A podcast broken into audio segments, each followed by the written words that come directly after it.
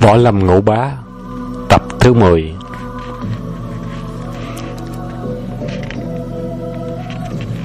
Hồng Thông lật đật đưa cây lục trúc trượng lên đỡ. Ô vu cả mừng ngoắt tay định chụp lấy đầu trượng Giật lấy.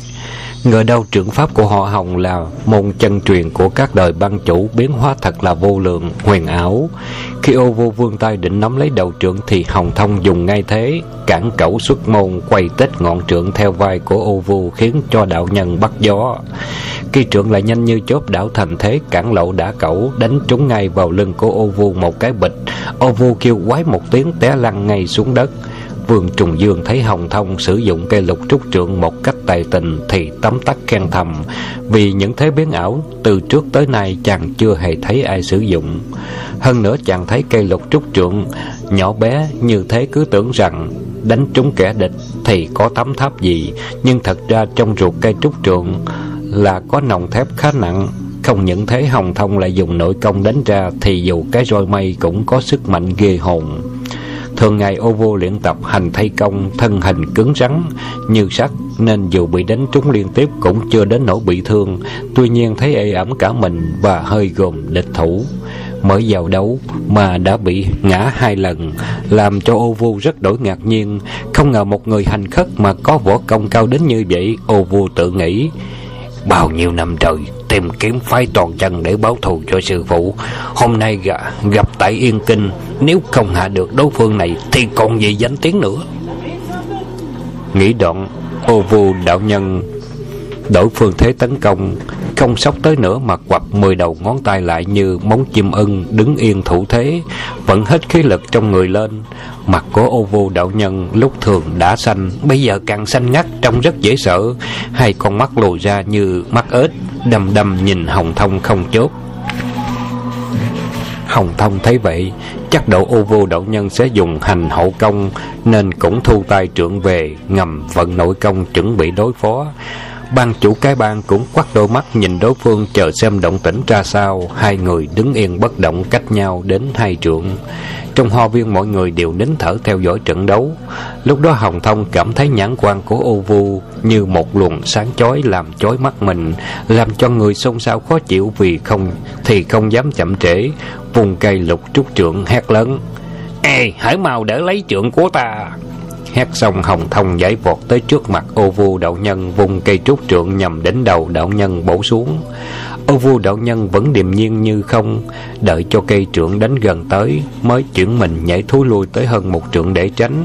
Hai con mắt sáng quắc vẫn nhìn thẳng vào hồng thông không hề chốt. Hồng Thông đánh hụt một trượng vừa muốn đánh tiếp luôn một trượng nữa, Bỗng cảm thấy trong người bụng rủng, đành phải dừng chân lại thủ thế. Hoa Hồng nhìn vào mắt của ô vu, bỗng thấy tâm thần ngây ngất sao xuyến lạ thường. Ô vu đạo nhân vẫn đứng yên, Hai con mắt càng ngày càng sáng lên một cách cách rất lạ lùng. Đó là đạo nhân đang sử dụng chiêu hồn mắt ma Một thuật công vô cùng lợi hại mà một người võ công cao cường ô vu có thể chỉ cần dùng nhãn quan có thể sai khiến cho địch nhân mất hết tinh thần phải tuân theo ý muốn của đạo nhân. Còn nếu người tầm thường ô vu đạo nhân chỉ cần ngó ngay vào mắt chừng một phút là bị hồn mê bất tỉnh. Nhưng hồng thông Nhờ có võ công cao siêu, nội lực phi thường Nên tuy mắt của ô vu nhìn tới 5 phút mà vẫn chưa hề hấn gì. Lúc ấy mọi người bỗng thấy ô vu há miệng thổi mạnh một hơi Một luồng khí lạnh màu trắng nhằm mặt hồng thông bay tới. Vương Trùng Dương ở ngoài vẫn theo dõi trận đấu. Tuy chàng chưa hề giao đấu với người của ngũ âm giáo Nhưng Thanh Hư Đạo Nhân là người lão luyện trên chốn giang hồ. Các phái võ lâm đều biết rõ trong lúc truyền thụ võ công cho chàng thường đem lai lịch cũng như sự lợi hại của các phái giảng giải cho biết rõ. Bởi Thế Vương đã biết võ thực và ma thuật của ngũ âm giáo như thế. Này thấy ô vu không chịu giao đấu, mà chỉ dùng nhãn quan nhìn hồng thông lại thấy họ hồng không sử dụng trưởng pháp liên tiếp được lại cũng đứng yên để nhận xét đối phương thì vương trùng dương biết rằng hồng thông đã mắc kế của ô vô đạo nhân. Vì hồng thông đinh ninh đạo nhân sẽ dùng can công trảo nên mới chuẩn bị vận nội công để đối phó. Do đó chàng bị đạo nhân đạo nhân dùng thuật chiêu hồn đồng thời lại phun lãnh khí. Trùng Dương nghĩ nếu để cho Hồng Thông trúng lãnh khí đó, tuy không thể nguy hiểm đến tính mạng, nhưng thế nào cũng bị ngã. Chàng nhận rằng dầu sao thì Hồng Thông cũng là ban chủ cái bang lần thứ nhất ra đối phó với kẻ địch. Nếu bị thua thì còn chi là oai danh của một vị lãnh tụ nữa. Nghĩ đoạn Vương Trùng Dương phi thân tới sát bên Hồng Thông vỗ nhẹ một cái vào tay chàng mà nói Bàn chủ hãy bình tĩnh, tà ma ngoại đạo không có chi đáng sợ. Hồng Thông vừa bị vỗ vai thì lạ thay trong người như có một luồng khí nóng chạy khắp châu thân đến đơn điện, đồng thời trên đầu dường như có chậu nước lạnh tạt xuống. Chàng giật mình như người ngủ mê mới tỉnh, thốt nhiên tỉnh ngộ quát lớn. À, yêu đảo, ngươi không ha, dám cùng ta đường đường chính chính vào đấu, lại dụng tà ma yêu thực để hại ta sao? Nói về dứt lời Hồng Thông vùng tiết cây lục trúc trượng Dùng bài đã cẩu trượng pháp tấn công tới tấp vào ô vu đạo nhân khí thế rất là mãnh liệt. Ô vua đạo nhân đang dùng thực chiêu hồn mắt ma để trấn phục tâm trí của Hồng Thông, đồng thời dùng luồng âm thi âm thi khí để giết kẻ địch. Ngờ đâu bị Vương Trùng Dương dùng tiên thiên càng không trưởng giải thoát cho Hồng Thông và Hồng Thông còn dùng lục trúc trưởng tấn công như mưa sa bão táp thì cả giận lập tức đem cương thi bắt nguyên quyền của ngũ âm phái ra sử dụng một kỳ một quyền kỳ lạ không có trong giang hồ. Người ta thấy đạo nhân vừa nhảy tránh thoăn thoát như con vượn, miệng vừa hú lên những tiếng hú như ma quỷ, trùng rợn vô cùng. Với môn quyền này, ô vu làm cho đối phương bị tâm thần rối loạn, không tập trung được ý chí. Khi ấy hai đạo nhân mười đầu, ngón tay xòe ra quắp vào như móng chim ưng, đưa lên đưa xuống nhanh nhẹn dị thường, dường như muốn bắt lấy trượng hoặc chụp lấy tay của Hồng Thông. Bàn chủ cái bang Nhờ được Vương Trùng Dương dùng tiên thiên càng nguyên trưởng giải thoát được yêu thuật của ô vô nên tinh thần sảng khoái bình tĩnh lạ thường. Khi thấy ô vô sử dụng bài ma quyền như vậy thì cười ha hả quát lớn. Tên tà ma ngoại đạo, ta phải tận diệt mi để trừ hậu hoạn. Nói dứt lời hồng thông vung cây trượng cúc trượng lục trúc trượng dùng thế quá hải tróc lông một thế võ cực kỳ lợi hại nhanh như chớp đánh vào bả vai của ô vu. Tiếp theo cây trượng quay ngoắt lại đánh trúng vào bàn tọa tọa của ô vu. Đạo nhân bị trúng liền hai trượng thì cả giận hét to lên một tiếng, thò tay vào ngực lấy ra một nắm cát đen tung ra. Một khối hắc phong tỏ rộng như một cái nia trùng dương trông thấy cả sợ quát to. Mau mau tránh cho xa kẻo mang quả. Nguyên trong núi Vân Quy thuộc Vân Nam là một vùng rừng núi âm u đầy lam sơn chứng khí và thường có luồng gió rất độc, người nào trúng phải sẽ chết ngay. Ở sâu trong rừng có một hồ nước vì gồm toàn những rễ và lá cây độc trong rừng rụng xuống rửa ra, bị nước mưa chảy ra. Ngoài hồ động lại đó lâu ngày, những cát ở dưới đáy hồ biến thành một màu đen kịch độc vô cùng. Lấy một chút pha với nước, người hay súc vật uống nhầm sẽ chết ngay lập tức, không có thuốc gì trị khỏi. Vì thế thổ dân ở đây gọi là trưởng sa. Ô vô lấy thứ trưởng sa bỏ vào một cái túi đeo ở trước ngực, chuẩn bị khi cần là đem ném ra.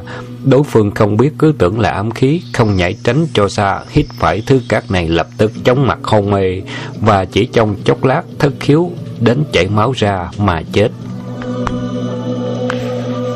Vương Trùng Dương đã được thanh hư chân nhân cho biết sự ác độc của thứ chuẩn sa này, nên khi ô vô móc trong ngực ném ra thì vội kêu mọi người tránh ra cho mau. Hồng Thông tức gì thì phát động thần oai trái, tay trái và đánh ngay một chưởng. Một luồng gió mãnh liệt phát ra, Chúng vào hai luồng chưởng xa của ô vô đánh ầm như tiếng sét nổ đinh tai chón ốc. Những hạt cát đen đều lã tả rơi xuống mặt đất. Ô vô đạo nhân cũng bị chưởng phong sâu ngã lăn. Trùng dương thấy thế khen thầm, nghĩ bụng. Đây chắc là hàng long chưởng pháp. Tuy chưa tới mức thượng thừa nhưng cũng rất là ghê gớm. Sau này Hồng Thông luyện trưởng pháp này trở nên tuyệt kỹ và mệnh danh là Hàng Long Thập Bát Trưởng. Hồng Thông dùng Hàng Long trưởng pháp chẳng những đã đánh tan được trưởng xa của U Vu lại còn làm cho đạo nhân bị té xuống đất thì không để cho U Vu kịp đứng lên. Hồng Thông dùng trúc trượng đánh mạnh vào sau lưng của Âu Vu, đồng thời Hồng Thông tận lực vung chân nhắm vào huyệt bạch thị của Âu Vu đã tới một cái rất mạnh. Chắn và Hồng Thông vừa đá trúng, Bỗng thấy chân bị hất văng trở lại Như đá vào cục sắt. Ê ẩm đau thấu tâm gan Thì cả kinh. Vì họ Hồng không ngờ ô vô đã sử dụng hành thay công Toàn thân cứng như sắt. Hồng Thông vội vàng thối lui một bước. Ô vu đã nhanh như chớp lăn mình Tới ngay bắt được hai chân của Hồng Thông. Hai tay của ô vu như hai cái kềm sắt. Nắm chặt lấy cổ chân của họ Hồng, Không sao cựa quậy được nữa. Ô vua cười khà lên một tiếng, Hết sức rùng rợn, Chuyển lực lên hai cánh tay, Định bẻ gãy hai chân của Hồng Thông. Đột nhiên ô vua cảm thấy Như có một mũi dùi xuyên qua thái dương Và chỉ kịp kêu lên một tiếng thảm thiết. Hai mắt lồi hẳn ra ngoài, toàn thân rung bay bẩy hai tay buông xuôi ra và giãy mạnh một cái, chết ngay lập tức không ai có thể ngờ ô vô chết một cách nhanh chóng như thế.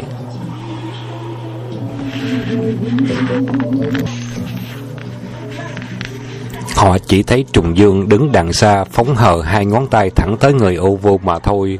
Và các vị võ lâm tại đó cũng không biết được là Trùng Dương dùng môn võ gì và tuyệt thế như vậy. Vì mọi người không ai thấy trong tay Trùng Dương phát ra một luồng gió nào hoặc một thứ ám khí gì. Thật ra trong lúc Trùng Dương theo dõi trận đấu, khi thấy Hồng Thông dùng chưởng pháp phá được chưởng xa và đánh ngã ô vô xuống đất, nhưng không ngờ ô vô quá lợi hại đã dùng hành thay công đối phó, lại dùng tay bắt được hai chân của họ Hồng định bẻ gãy. Biết rằng có can thiệp cũng không kịp, bắt đắc dĩ Trùng Dương phải dùng đến tuyệt kỹ công phu là nhất dương chỉ phóng ra. Chàng không dùng hết sức, mới dùng ba phần công lực đã đánh chết ô vua đạo nhân thật cũng đáng đời cho tên ác đạo. Một tay lão đã giết chết không biết bao nhiêu người dân vô tội và sát hại biết bao anh hùng hào kiệt trong thiên hạ. Trận đấu vừa chấm dứt thì Huỳnh Thục chân nhân thừa cơ mọi người đang chăm chú vào xác chết của ô Vu lẻn ra khỏi mã gia trang đi thẳng. Những người bên phe lỗ đại cương như Vạn Vân Hùng Đại Sư, Tống Kiệt Uyên vân vân đều cảm thấy võ công của Trùng Dương và Hồng Thất Công quá cao siêu, tự xét mình không phải là đối thủ, có khác chi lấy trứng chọi vào đá. Một ly nước đem so với biển cả, ngay cả tài nghệ của Mã Ngọc và khu Phùng Xuân cũng chẳng hơn kém gì là bao nhiêu, nên không ai bảo ai, mọi người đều tính rời khỏi Mã Gia Trang. Vương Trùng Dương thấy thế đưa tay ra hiệu bảo đứng lại và nói Liệt dị hãy ở lại tôi có đôi lời muốn nói.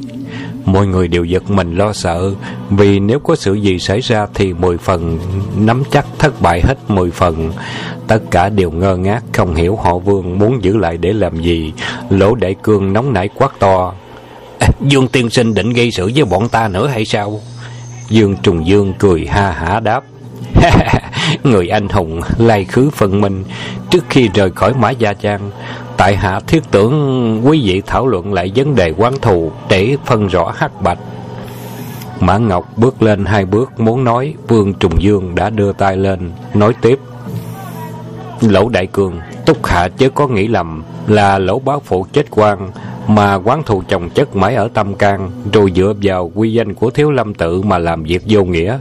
Túc hạ ở thiếu lâm tự hơn 10 năm, chắc còn nhớ 6 năm trước có ba vị cao thủ thiếu lâm bị hạ cũng vì quá kiêu căng.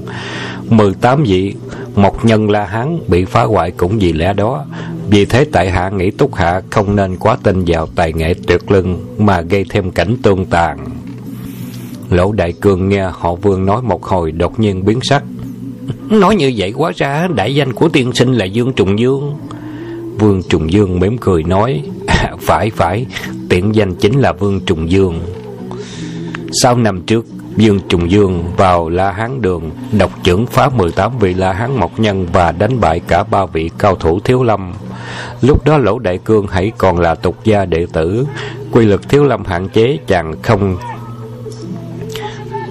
được cho vào sơ tổ tự Đạt Ma Viện luyện công, tuy nhiên cũng được các vị sư huynh kể lại tên họ của người vào khuấy động Thiếu Lâm Tự, khiến cho Lỗ Đại Cương vừa khiếp phục vừa ngưỡng mộ vô cùng.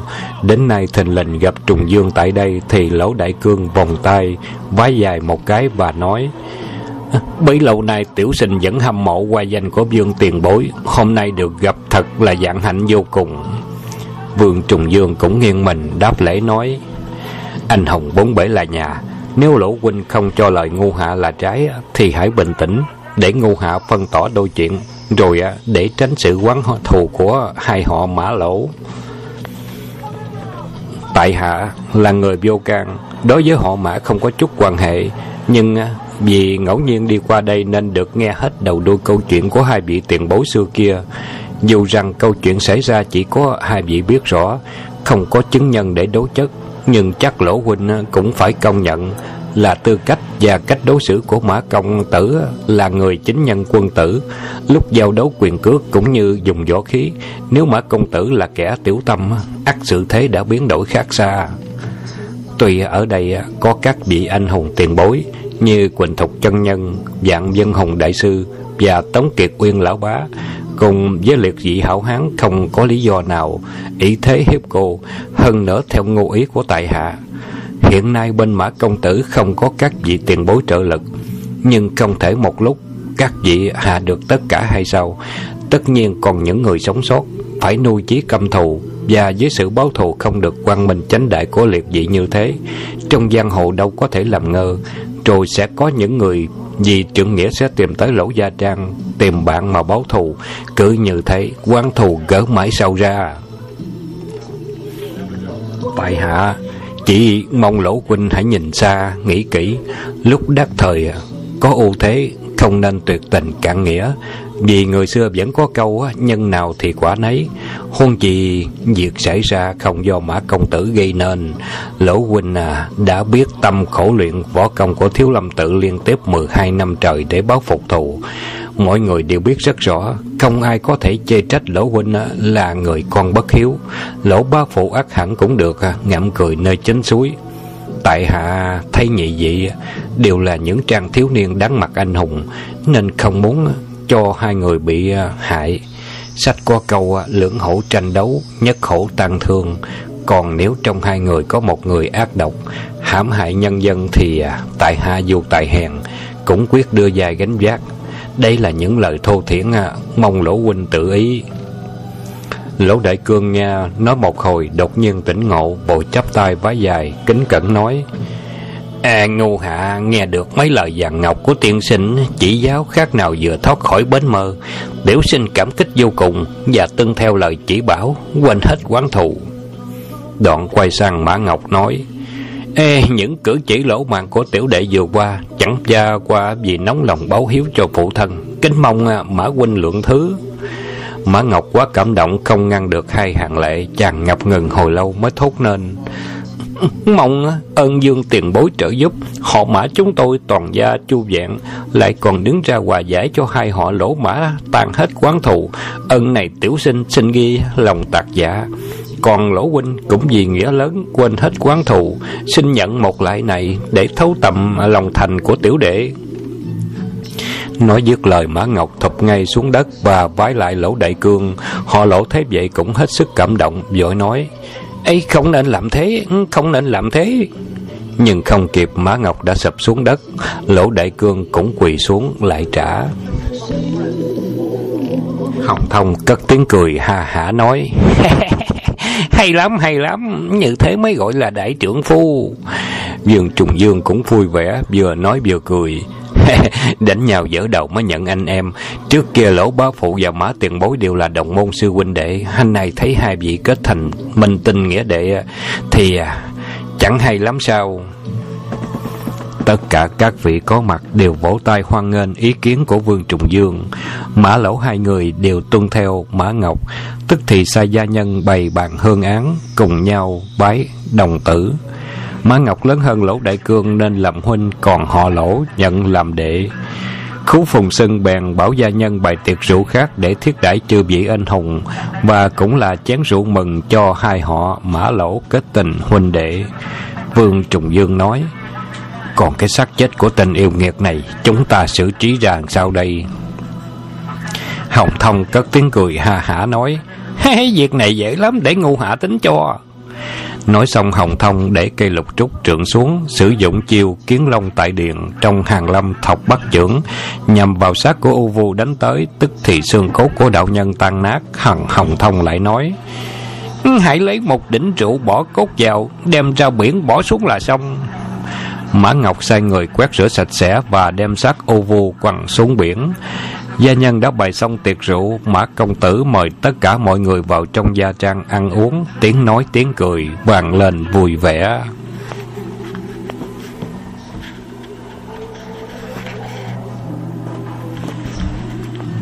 Hồng Thông uống say túy lý, cáo từ đi trước. Vương Trùng Dương cũng muốn đi luôn.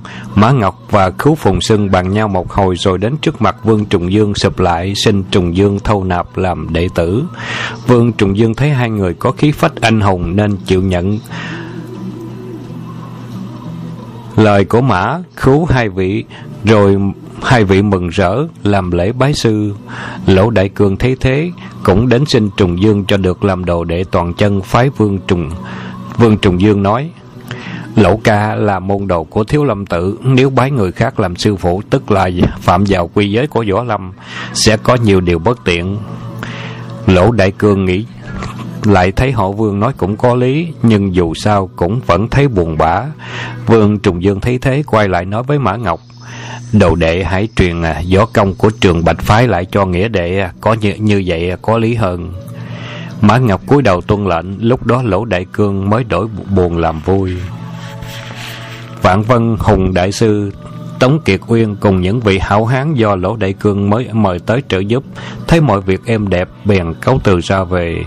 Mã Lỗ, hai người giữ lại không được cũng tiễn các vị ra khỏi Mã Gia Trang mới quay trở lại. Vương Trùng Dương ở lại Mã Gia Trang để truyền thủ bí quyết, tập luyện nội công của toàn chân phái cho hai người Mã Lỗ. Hai người sau này trở thành Mã Ngọc và Đơn Dương Tử đã, là Đơn Dương Tử đạo nhân, còn Khú Phùng Sưng là Trường Sưng Tử, Khu Sứ Cơ. Cả hai đã hấp thụ cách tỉnh tọa luyện công thì Trùng Dương đi vào và dặn ba năm sau đến hang Bách Cầm trong núi Tùng Sơn sẽ gặp lại. Mã Ngọc cứu lưu giữ nhưng Trùng Dương nhất quyết không nghe. Sáng hôm sau Mã Ngọc dọn một tiệc rượu để tiễn Trùng Dương lên đường. Lúc chia tay tình thầy trò siết bao quyến luyến, hai người tiễn chân Trùng Dương. Cách khỏi Mã Gia Trang có hơn 10 dặm mới gạt nước mắt chia tay, hẹn ngày tái ngộ. Vương Trùng Dương ra khỏi Yên Kinh, muốn kiếm Hồng Thông, nhưng họ Hồng đã đi Giang Nam. Vương Trùng Dương siết bao thất vọng, tự nghĩ mình đã đi vô ngoạn Bắc Phương thấm thoát đã hơn một năm trời. Nếu không mau mau đi đến quan ngoại trường thành giao ngôi ngao du thì à, rất mau đến ngày phải trở về Tùng Sơn để à, viếng sư phụ. Nghĩ tới đây Vương Trùng Dương nhằm phía Bắc đi thẳng.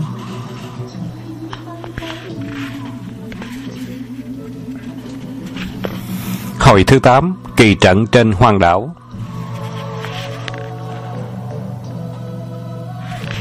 Vương Trùng Dương đi một vòng ở phía bắc từ Cự Dung Quan ra Trường Thành Xuyên vào nội địa Mông Cổ đến Liêu Đông, lại dạo chơi vùng Sơn Đông nửa năm rồi mới trở về biển Liêu Đông.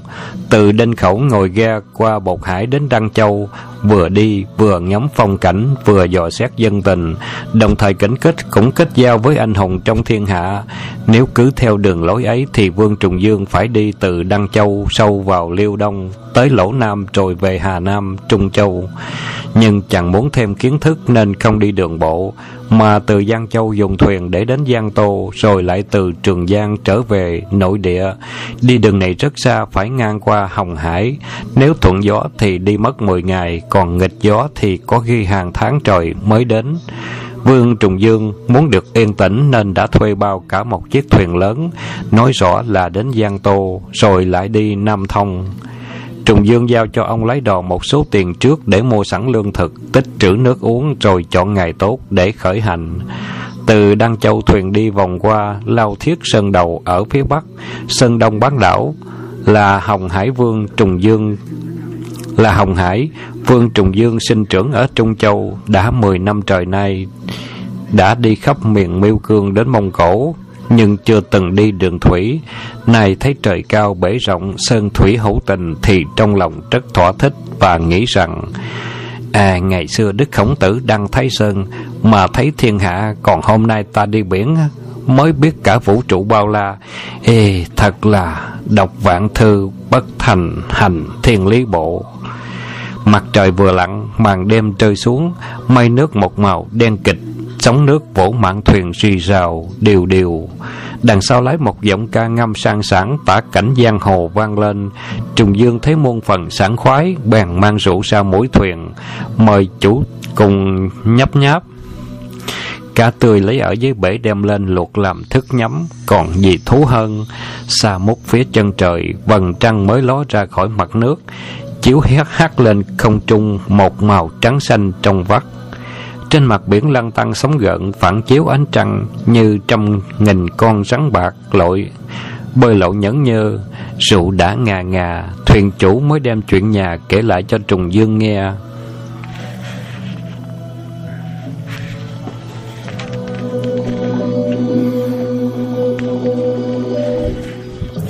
Ông ta họ Đinh tên Nhị Mao, chuyên sống trên mặt bể từ thuở nhỏ. Đinh Nhị Mao có hai người con trai, người con thứ nhất đặt tên là Đinh Cương, người thứ hai là Đinh Nghĩa. Cả hai tuổi đã trưởng thành mà chưa lập gia đình, cùng theo ông nối nghề đi biển. Trong lúc tủ hứng, họ Đinh mang những kinh nghiệm trong nghề ra nói như lúc khí trời thay đổi, nhìn mây biết trước được những dông tố hoặc những trận cuồng phong, nhìn chim bay đón biết được thời tiết sắp đổi thay, và kể cả những loại cá kỳ dị mà trên đất bằng không ai được biết. Tủ nhập ngôn suất liên tu bất tận cho đến lúc cả hai say khước mới vào trong khoang nghỉ ngơi.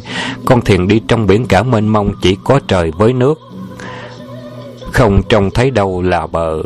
Họ đinh cứ theo hướng mặt trời mà đi, đêm thì nhìn sao bắt đầu làm phương hướng, nước ngọt chứa theo thuyền đã gần cạn. Người đi biển sợ nhất là nước uống, hết lương thực còn có thể nhịn được năm bảy ngày, nhưng hết nước thì sẽ chết khát ngay. Họ đinh nóng lòng lo sợ, cho thuyền ghé vào những hòn đảo nhỏ kiếm nước ngọt, nhưng đã ghé vào mấy hòn đảo mà không thấy nơi nào có nước ngọt cả. Lúc bấy giờ nước ngọt mang theo chỉ còn ốn độ một ngày nữa là hết. Mọi người đều hết sức kinh tâm, nhưng không biết làm cách nào, đành phó so cho sự may rủi. Con thuyền căng gió cứ từ vùng vụt lướt đi trên mặt nước sự lo âu đều hiện lên nét mặt mọi người. Họ đinh thỉnh thoảng chạy ra đầu mỗi thuyền nhìn ngó khắp nơi, nhưng lần nào cũng lắc đầu thất vọng. Qua một đêm dài buồn bã, sáng hôm sau bỗng thấy Đinh Cương reo to. Phụ thân ơi, đằng trước có mặt một hòn đảo lớn lắm. Đinh nhảy mau cả mừng lật đật chạy ra ngoài mũi nhìn. Theo tay chỉ của Đinh Cương thì quả nhiên về phía bắc có một hòn đảo lớn hiện ra. Trên đảo có liên tiếp ba ngọn núi màu xanh sẫm, Đinh Nhị Mao là tay lão luyện trong nghề hàng hải, thoáng trong biết là hòn đảo có nhiều cây cối mọc, cho nên mới có màu xanh thì cả mừng, vội gọi bạn chèo hạ bớt bồm xuống dùng chèo bơi nhằm hướng bắc tiến tới. Độ một canh giờ thì quả nhiên đã đến phía đông hòn đảo ấy. Đinh Nhị Mao sai người con lớn là Đinh Cương lên đảo tìm nước rồi về thuyền báo cho mọi người biết để mang thùng đi lấy. Đinh Cương tuân lời, nhưng đi tới hơn một canh giờ mà không trở về, Đinh Nhĩ Mau nóng ruột vô cùng lẩm bẩm. Ê, thật là cái thằng vô dụng kiếm có một chút nước mà đi tới nửa ngày cũng không có xong. À, Đinh Nghĩa, con lên đảo thử tìm xem coi anh con đang ở đâu. Đinh Nghĩa nghe cha bảo liền đem theo một cái đinh ba để đề phòng sự bất trắc. Chẳng ngờ Đinh Nghĩa đi có tới hơn ba canh giờ nữa mà cả hai cũng chẳng ai trở về. Đinh Nhị Mao thấy tình hình như thế thì không giấu nổi cơn lo lắng, tức giận nói lớn. Hey, kỳ thiệt, sao hai đứa nào cũng mất hút, chúng bay hãy ở đây giữ thiền để ta thân hành đi ra, thử xem sao. Lúc đó trời đã hoàng hôn, Vương Trùng Dương thấy vậy bèn nói với Đinh Nhị Mao, à, lão trượng đợi tiểu sinh cùng đi với. Đinh Nhị Mao thấy Trùng Dương dáng người nho nhã như một tiên sinh thì nói Ê đường lên hoàng đảo gặp gành khó đi Công tử là người văn nhược Sợ đi không được Trùng Dương mỉm cười không có sao đâu tiểu sinh đủ sức Xin lão trưởng có yên lòng.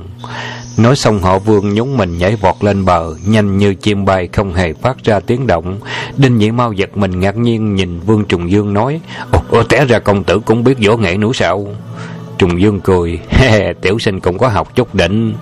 Đinh Nhị Mau lúc đó mới cất tiếng cười ha hả và nói Trong mặt đó người đôi lúc cũng xài qua. Không à trong công tử nhỏ nhã thư sinh trói gà không có chặt. Chẳng ngờ tài nghệ lại cao cường như thế xem cách công tử phi thân vừa rồi cũng biết rõ. Nói dứt lời họ định bước xuống nước và lội vào bờ Đi qua một bãi cát Nghe tiếng nước chảy rào rào. Đinh nhị mau bèn nói Ê, Ở bên đây có thác nước sao chúng không tới? Mà tìm tận ở đâu? Thiệt là hai thằng vô dụng. Vương Trùng Dương cùng Đinh Nhị Mao tới gần tận cùng bãi cát, bỗng thấy phía trước có một con đường hẹp, ở giữa hai cửa núi, ở ngay đường đi có mấy đống đá như có tay người sắp đặt mới thoạt trông thật là vô trật tự.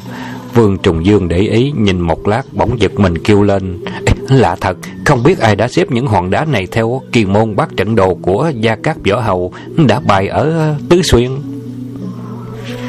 Họ Vương thấy loạn thạch trận đồ này Thì đoán ngay ra sự mất tích Của hai anh em họ Đinh. Tập thứ 10 của Võ Lâm Ngũ Bá đến đây chấm dứt. Xin các bạn tiếp tục theo tập thứ 11